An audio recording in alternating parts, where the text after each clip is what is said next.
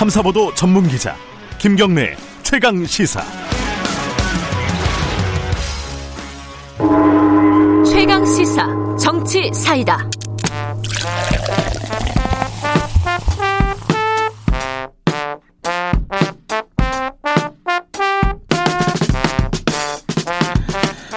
네, 답답한 정치, 고여있는 정치, 묵은 정치는 가라. 여의도 정치에 젊은 피가 떴다. 김남국, 이준석, 이준석, 김남국의 정치사이다. 아, 이게 참 처음 하는 건데, 어, 이름이 굉장히 낯이 익으실 겁니다. 예, 정치사이다. 어디서 많이 듣던 것 같은데, 이게 거의 모든 방송 코너에 하나씩 다 있어요. 사, 사이다가. 어, 여기 우리는 이제, 어, 먹는 사이다가 아니라 두 분은 정치 사이다. 어. 이런 뜻이 기도 하다는데, 어찌됐든 오늘부터 두 분 모시고, 어, 전국의 뜨거운 현안들 좀 어, 재미있게 좀 다뤄보도록 하겠습니다. 소개 정식으로 드리죠. 미래통합당 이준석 전 최고위원 나와 계십니다. 안녕하세요. 네, 안녕하십니까. 그리고 더불어민주당 김남국 의원 나와 계십니다. 안녕하세요. 네, 안녕하세요. 안산 단오늘의 김남국입니다. 다 알아요. 지역구가 중요합니다. 네. 어, 말씀하셔야 되는 거 아니에요? 네. 어, 디에 나왔던? 저는 아직 여의도 정치 아닌 상계도 정치하고 있습니다. 이준석입니다.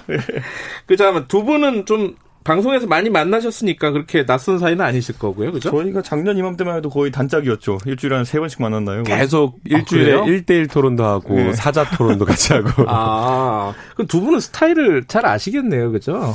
어, 서로 간에. 너무 알기 때문에 부담스럽습니다. 네. 김남국은 집요해요. 아, 집요하시다. 살살 봐주면서 해주세요.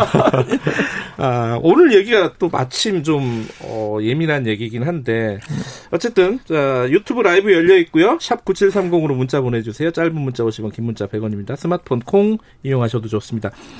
어, 지난주 말에, 어, 검찰, 뭐, 뭐죠? 그 수사심의위원회, 그죠? 네. 네 수사심의위원회가 열렸는데, 저 채널 A 사건 관련해가지고요. 우리가 브리핑에서 잠깐 다뤘었고요. 어, 이동재 기자, 채널의 이동재 기자는 뭐 기소해라. 그리고 어, 한동훈 검사는 기소하지 마라. 뭐 이렇게 거칠게 말하면 결론이 그거예요. 근데 이게 지금까지 쭉 진행됐던 내용과 연결이 되면은 이걸 어떻게 해석할지를 가지고 이제 어, 여러 가지 얘기가 나올 수밖에 없습니다. 수사가 흔들리는 거 아니냐. 수사팀 굉장히 곤혹스럽다. 이런 얘기가 일단 1차적으로 나올 수밖에 없어요.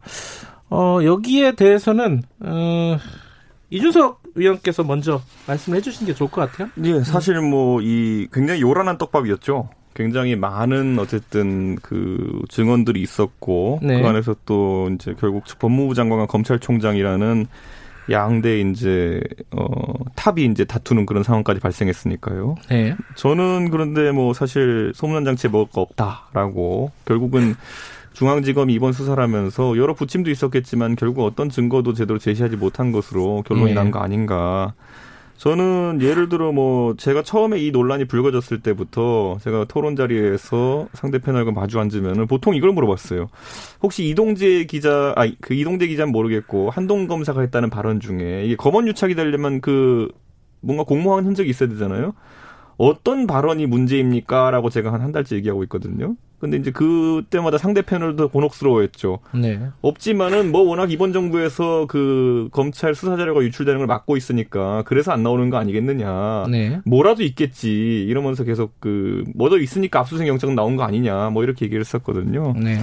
그런데 결국은 아무것도 없었던 걸로 결론이 나버렸습니다. 일단 예, 수사심의위원회 결론에 대해서 이렇게 어, 소문난 잔치에 먹을 거 없었다. 그냥 떡밥에 불과했다. 뭐 네. 이런 얘기잖아요. 네. 뭐, 그 김남국 의원께서는 예. 네 녹취록만 보고 판단하기엔 좀 어려운 것 같아요. 네. 수사라고 하는 것을 통해서 사실 실체적 진실을 밝히는 게 매우 중요한데요.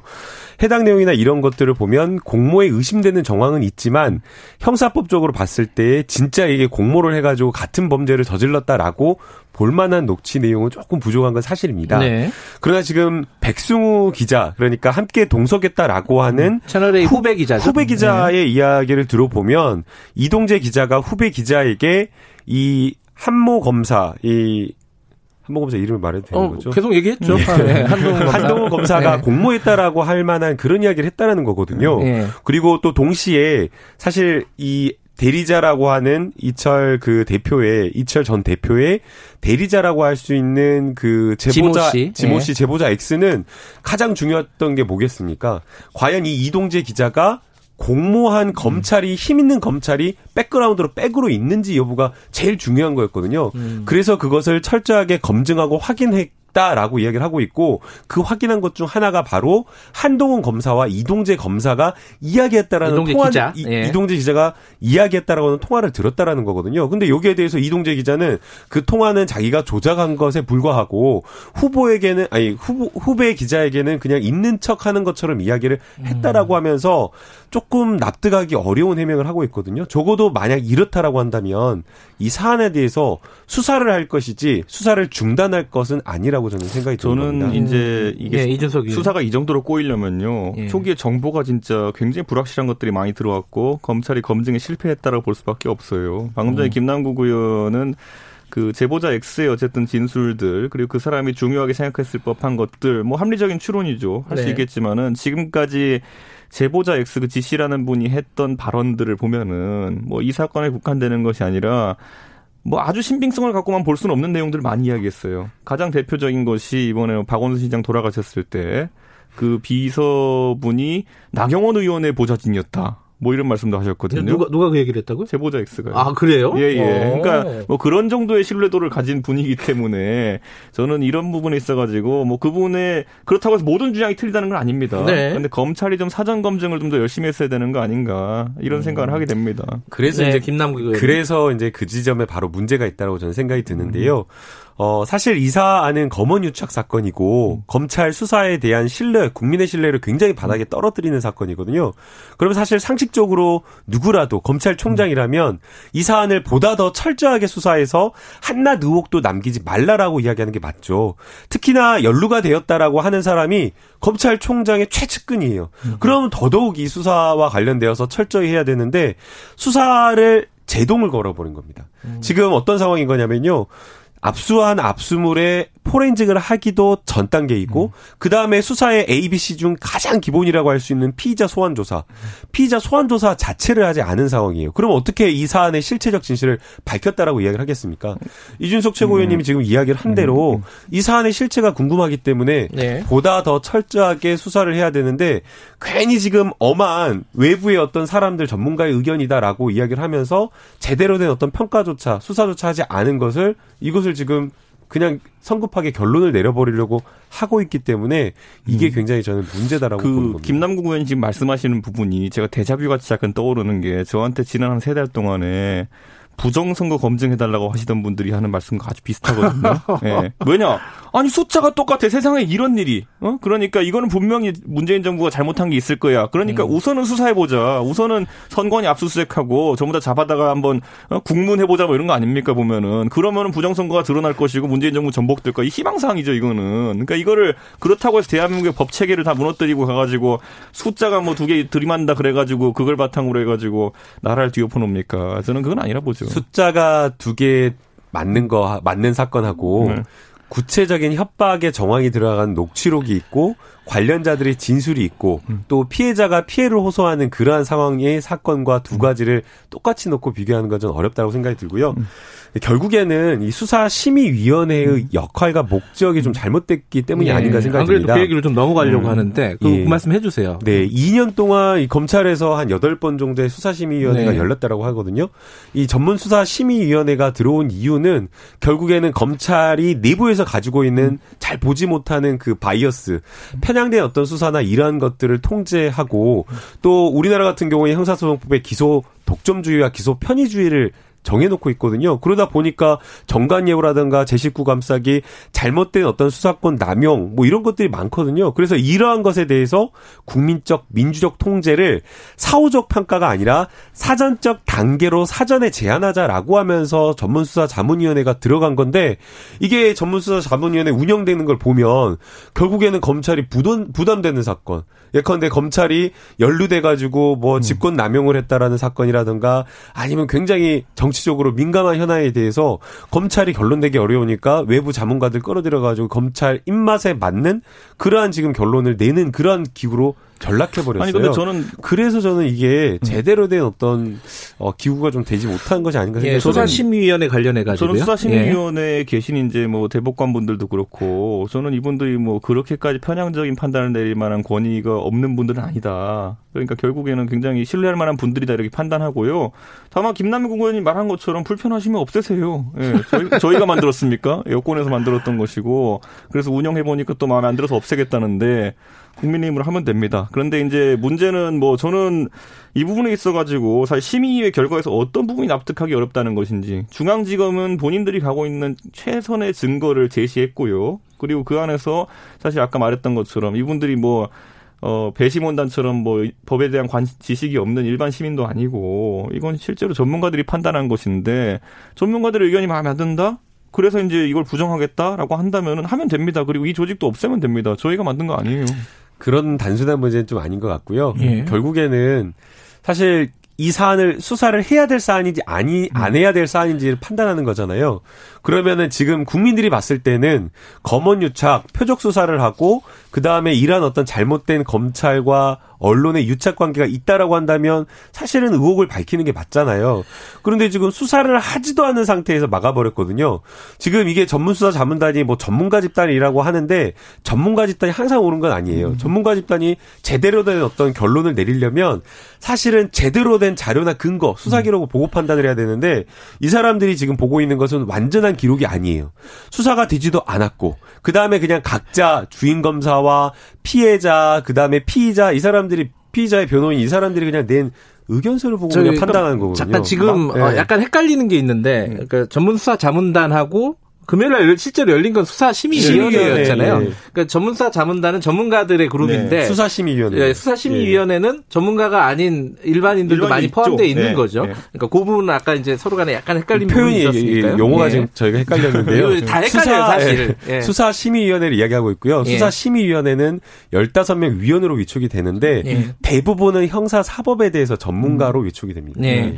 근데 이게 아까 어, 수사심의위원회가 최근에 이제 논란이 됐던 게 두 번째입니다. 음. 첫 번째가 이재용 삼성전자 부회장 사건 관련해서도 수사 중단을 권고했는데 이게 아직 검사에서 결론을 안 내렸어요. 음. 근데 이게 참 애매한 게 수사기관 입장에서는 이게 강제력이 있는 게 아니잖아요. 이 결론이. 음. 근데 듣기도 뭐하고 안 듣기도 뭐한 상황이 돼버렸어요. 두 사건 다.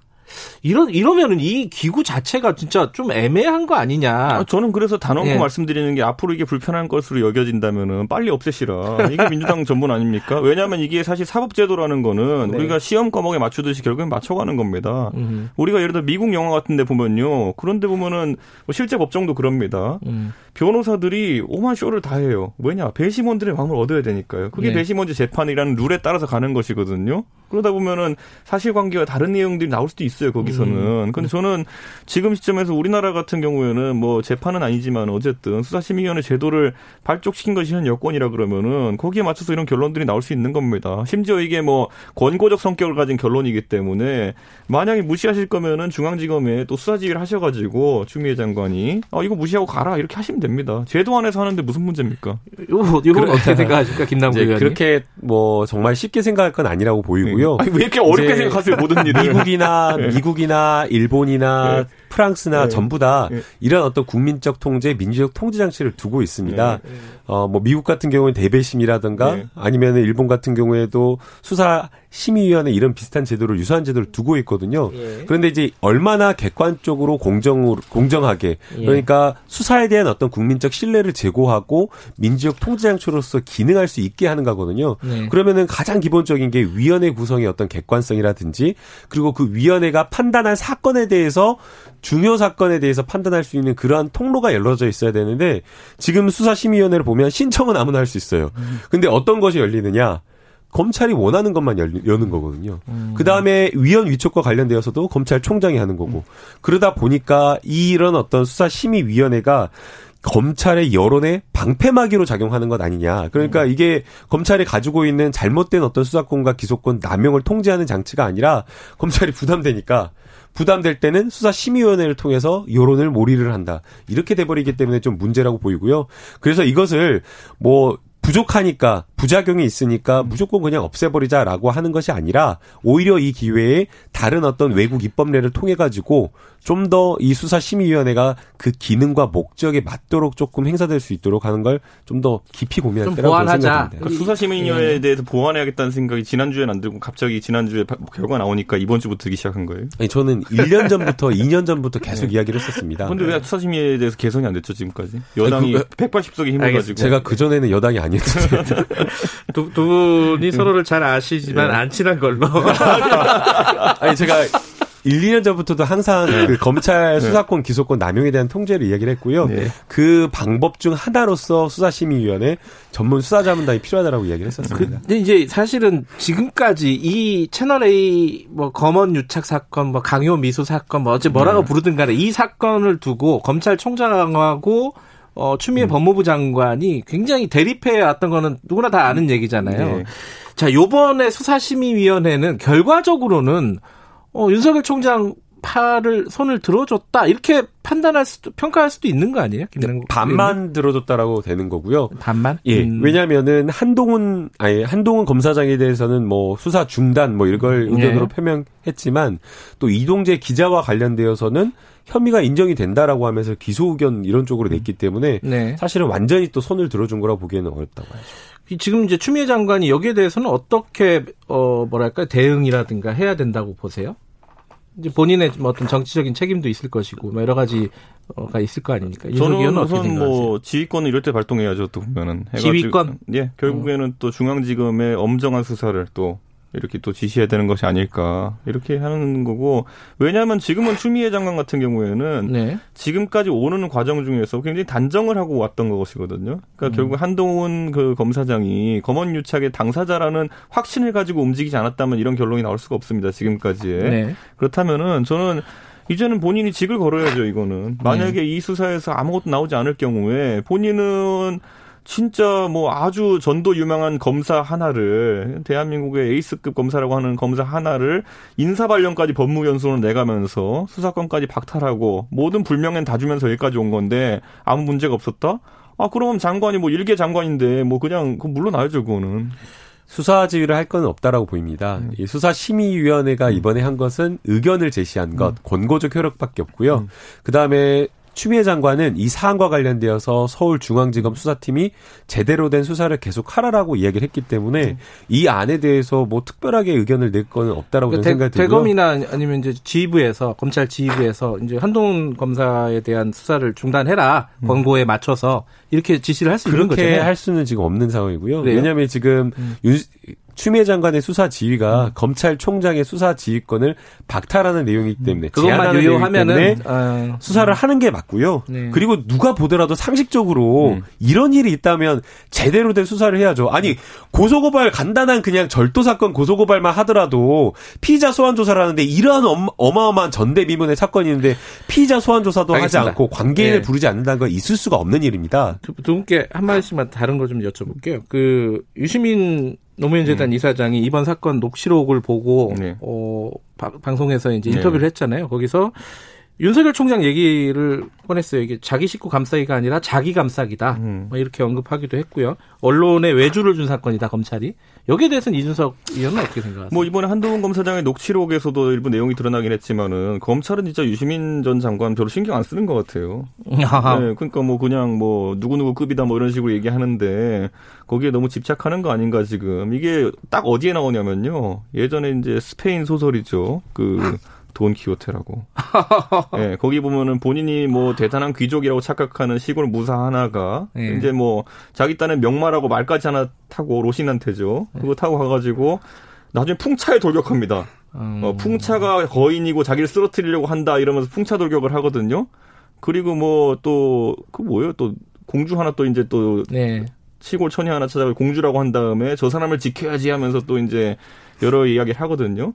거기다 또 충직한 부하인 뭐 산초 이런 것도 있고 옆에. 그러니까 이 시나리오랑 딱 맞아떨어지는 게 지금 유시민 전 장관이 지금 본인에 대한 어쨌든 공격 의도가 있다 검찰이 네. 그런 식으로 파악해가지고 며칠 전에 인터뷰도 했던데 사실 굉장히 관심 없어 보이고요.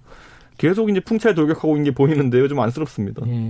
어떻게 생각하세요, 이 부분은? 네, 우선은 존경받는 우리 사회 지식인을 음. 돈키호테에 비유한 건 좀 매우 부적절하다라고 생각이 들고요. 음. 어, 일련의 검찰 수사가 표적 수사라는 느낌을 받습니다. 음. 한명숙 전 총리 사건 같은 경우에도 하나의 뇌물 사건이 검찰이 무죄받자 그 사건 선고가 나기 직전에 표적 수사를 해가지고 다른 건을 사건을 가져오는데 네. 그 사건을 만들어냈다라는 의심을 받고 있거든요. 음. 없는 사건의 진술을 받기 위해서 그 증, 증인을 뭐 73번, 88번을 불러서 진술 자체를 하나하나 시험 봤다라는 그런 이야기가 나오고 있는데 이것도 이, 이 비슷한 것 같아요.